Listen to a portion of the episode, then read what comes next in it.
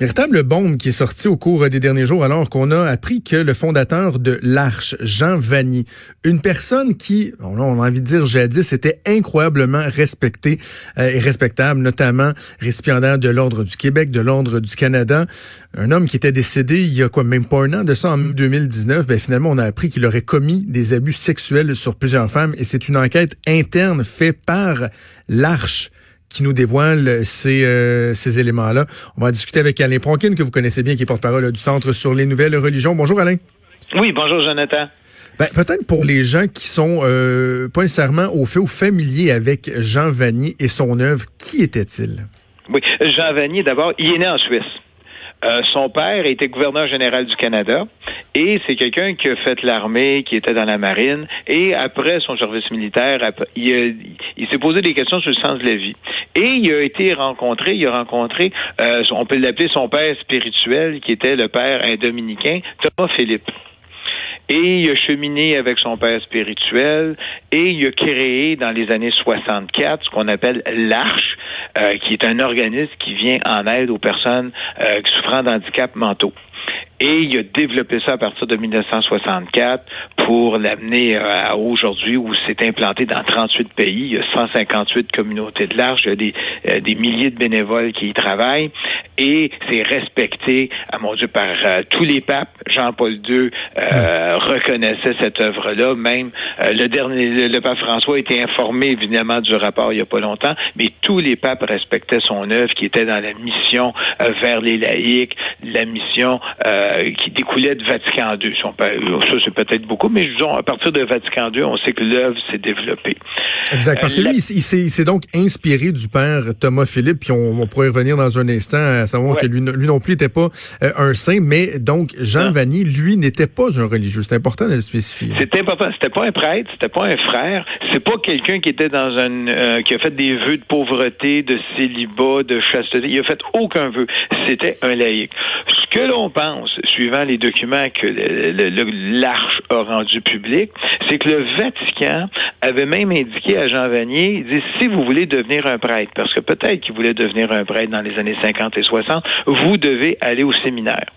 Semble-t-il qu'à cette époque-là, Jean Vanier a dit non, je veux rester avec mon père spirituel, qui serait Thomas Philippe je veux pas aller faire ça. Et je prends la décision consciente de ne pas devenir euh, prêtre. C'était vraiment assumé par lui. Donc, et puis les agressions, ça c'est l'autre chose. C'est important de signaler pour le bénéfice de nos auditeurs.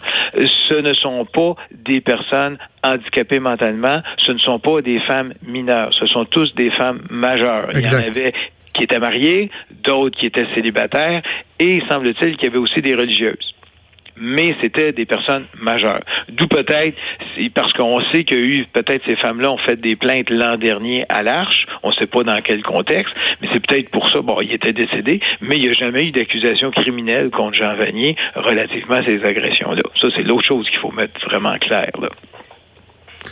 Donc, et donc les soupçons sont apparus euh, au cours des, derniers mois et juste pour que les gens comprennent bien, parce qu'on dit que ce ne sont pas des mineurs ou euh, des personnes qui étaient handicapées intellectuelles. Quel était le, modus operandi de, de Jean Vanny? Bon, ça, c'est ce qu'on sait, c'est que son père spirituel, Thomas Philippe, lui, c'est un dominicain. Et en 1956, il y avait eu un procès ecclésial et on avait dit, vous ne pouvez pas faire de messe. Il était la dernière sanction avant de se faire dire, vous allez redevenir un laïc. Et lui, ce qu'il faisait, il rencontrait des femmes, il essayait de, de comme on dit, d'aider pour les plus démunis. Et lui, il disait, et ce qu'il a développé avec Jean Vanier, il dit, ce n'est pas nous, c'est Marie et Jésus, ah, quand tu parlais aux femmes, tu es choisi, tu es spécial, c'est un secret. C'est Jésus qui t'aime à travers moi. Donc, on est vraiment dans le mysticisme, dans, moi j'appelle ça pratiquement du sectaire. Et euh, Thomas Philippe était son mentor à Jean Vanier. Et Jean Vanier le reconnaissait. Mais Jean Vanier a toujours indiqué de son vivant qu'il n'était pas au courant des antécédents euh, de Thomas Philippe. Mais le Vatican, dans le rapport toujours de, de l'âge, dit le contraire. Dit non, on lui avait déjà indiqué qu'il y avait des problèmes, moi j'appelle ça de dérive, là, avec l'attitude de Thomas Philippe. Et même Thomas Philippe, qui était un dominicain, son frère aussi, à lui, était un prêtre, qui lui aussi a commis des, on va appeler ça, là, a eu des relations sexuelles avec plusieurs femmes, même si c'est un prêtre. Donc, on est en face comme d'une certaine façon d'un j'appelle pas un pattern, mais d'une façon de fonctionner de ces trois gars-là, qui étaient les fondateurs de l'Arche, parce que Thomas Philippe aussi a aidé à fonder l'Arche. C'est incroyable. Je veux juste euh, faire entendre un extrait audio euh, aux gens, si tu veux bien, Alain, parce que euh, avant que la nouvelle éclate, parce qu'on le disait, c'est l'Arche elle-même qui a produit ce rapport-là. Il y a le responsable international de l'Arche, Stéphane Posner, qui a accordé une entrevue à une chaîne télé catholique, une entrevue de, de, de, 30 minutes pour exposer les faits, là, pour déjà bon détailler tout ce que tout ce qu'ils avaient découvert avant que la nouvelle soit exposée au grand jour. Et dans l'entrevue, la personne euh, qui, qui mène l'entrevue dit à Stéphane Posner, ben, est-ce qu'on est certain que ça peut pas être euh, une mauvaise interprétation de gestes chaleureux ou d'une approche qui était euh, peut-être mal comprise. J'invite les gens à écouter à quel point c'est euh, sans équivoque ce que euh, Stéphane Posner affirme. on est vraiment dans un phénomène d'emprise psychologique et spirituelle. De ce que nous comprenons de ce qu'est une emprise, c'est c'est une forme très subtile et insidieuse de, de domination, d'exploitation d'une personne en vue d'une certaine fin, en usant d'un rapport de, séduction, de, pouvoir de suggestion et, et, effectivement dans un rapport euh, euh, dans un rapport qui est un rapport biaisé. Et dans le cas présent, il y a de plus ce discours euh, spirituel ou mystique qui, qui conduit à une forme de bricolage théologique Or, euh, l'emprise, l'emprise psychologique, c'est d'abord un abus de pouvoir, un abus de pouvoir qui peut conduire à des actes sexuels dont le consentement apparent, s'il existe, a été fabriqué. Donc il y a, il y a vraiment un vice de consentement. Le consentement, il est nul. L'extrait est un peu long, mais je voulais qu'on l'écoute au complet parce que les termes employés sont lourds de sens et sont vraiment sans équivoque, Alain. Hein? Oui. Mais il faut jamais oublier que Jean Vanier n'est pas un religieux et, c'est là. Sauf que son œuvre qui le dépasse complètement, elle, est à tendance religieuse, parce que dans chacune des arches, il y avait une chapelle pour aller prier, il y avait des, on faisait nos prières, on arrangeait avec d'autres organismes religieux des pèlerinages à Lourdes avec les personnes handicapées, et c'est tellement, c'est intimement relié à la religion. Fait mais il n'était pas marié. Faut, faut jamais oublier cette dimension-là. Fait que j'ai peut-être l'impression que si jamais il était vivant, au criminel, ça aurait été difficile parce que c'était des personnes, des femmes majeures. Mais n'empêche, il y a vraiment ce côté. Moi, j'appelle ça du côté sectaire. Ce côté-là sectaire qui existait et qui n'avait, qui ne, il avait, ça transparaissait pas parce que lui, il imposait le secret. Et c'est ça qu'on a remarqué dans d'autres organismes religieux, où là, on parle d'organismes religieux, les légionnaires du Christ, où tu n'avais pas le droit de critiquer le fondateur. Et le fondateur menait une double vie, là, avec des enfants, avec des femmes, avec des hommes, avec euh, il y avait vraiment euh, des relations sexuelles avec tout le monde. Et en plus, c'était un prêtre. Ce qui vient, qui vient compliquer la situation dans la, commission de l'Arche et de Jean Vanier, c'est cette absence de juridiction, de pouvoir du Vatican sur l'organisme. Ouais. Mais ce qui est important, c'est que l'œuvre doit continuer. C'est une œuvre. C'est ça, exactement, parce que c'était tellement rendu gros, c'est tellement ah, établi, crédible que ça veut pas dire qu'on va assister à la chute de l'arche. Ben, il y a plusieurs personnes, d'après moi, qui sont de bonne volonté et qui œuvrent au sein de l'arche. Mais il s'agit de voir, un peu comme on a fait pour les, les légionnaires de Christ, un peu comme on a fait pour d'autres organisations religieuses, il s'agit de voir quel est le fonctionnement. Est-ce que juste ces personnes-là qui sont décédées et qui agissaient de, cette façon-là, ou ils ont d'autres fils spirituels qui agissent de la même façon? Et c'est ça qu'il faut déterminer, parce qu'on l'a vu dans les légionnaires du Christ, on l'a vu dans d'autres organisations, cette façon de procéder des dirigeants a toujours été maintenue. Je vais te donner un exemple. On, se souvient, bon, tu avais des, des le cardinal McCarrick qui a abusé euh, de, de, personnes qui voulaient devenir prêtres, de séminaristes, dans un séminaire bien connu. Après ça, Bon, on s'est rendu compte qu'il y avait toujours des abus sexuels dans ces séminaires, dans ces séminaires-là. On essaye de régler le problème mais il faut voir, est il faut mettre des protocoles pour vérifier est-ce que ça s'est reproduit ou est-ce que ça se reproduit. Et c'est ça qui est extrêmement difficile parce qu'on est toujours dans ce que moi j'appelle le secret. On impose le secret. Et on sait tous que dans l'Église, le secret euh, a conduit à des pires abus en matière sexuelle, là, sur des, enfants. Absolument. Mais c'est ça. C'est de voir est-ce qu'on va pouvoir faire une enquête approfondie ou est-ce que ça se reproduit, oui ou non? Et tout est là.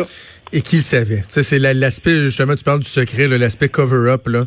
Euh, est-ce que vraiment euh, il y avait juste trois personnes impliquées, personne n'était au courant? Est-ce qu'il y a des gens qui ont euh, qui ont levé le nez, qui ont passé sous silence certaines allégations? on a l'impression que c'est peut-être juste le début d'une histoire. C'est je ne le souhaite pas, c'est peut-être uniquement les trois personnes fondatrices, mais souvent, c'est que ce modèle-là se reproduit. Ce qu'on sait, c'est que Jean Vanier s'est retiré de l'Arche à partir, je crois, de 2005 il a laissé les rênes à d'autres. Et même, je pense, vers la fin de sa vie, il a dit, je pense que je suis toujours sous l'empreinte, l'empreinte de Thomas Philippe, du père spirituel, qui avait parti cette mission-là. Mais est-ce que le Vatican aurait dû agir autrement? C'est difficile à dire parce que tous les papes appuyaient cet organisme-là. Même aujourd'hui, tu as l'association des euh, la conférence des évêques de France qui se réunit, qui ont fait des réunions d'urgence pour dire écoutez, il faut pas que l'Arche disparaisse. Parce que l'Arche a commencé en 64 en France. Euh, Monsieur Vanier a pris euh, deux personnes handicapées physique, euh, intellectuellement, puis il a commencé à travailler, on va prendre un terme à la mode, l'empowerment avec eux autres, dans une résidence où il dit il y avait même pas d'eau courante, il y avait absolument rien, puis on a commencé là à faire que ces personnes-là puissent avoir une vie décente et, dans la communauté qui est, qui était autour d'elle. Il a vraiment fait ça, il a vraiment bâti ça. Mais le problème, c'est est-ce qu'il bâtissait ça, puis d'autre part, il bâtissait un système pour avoir des relations avec des femmes? Il était, comme on dit, il n'était pas religieux, il n'a pas fait de vue de célibat.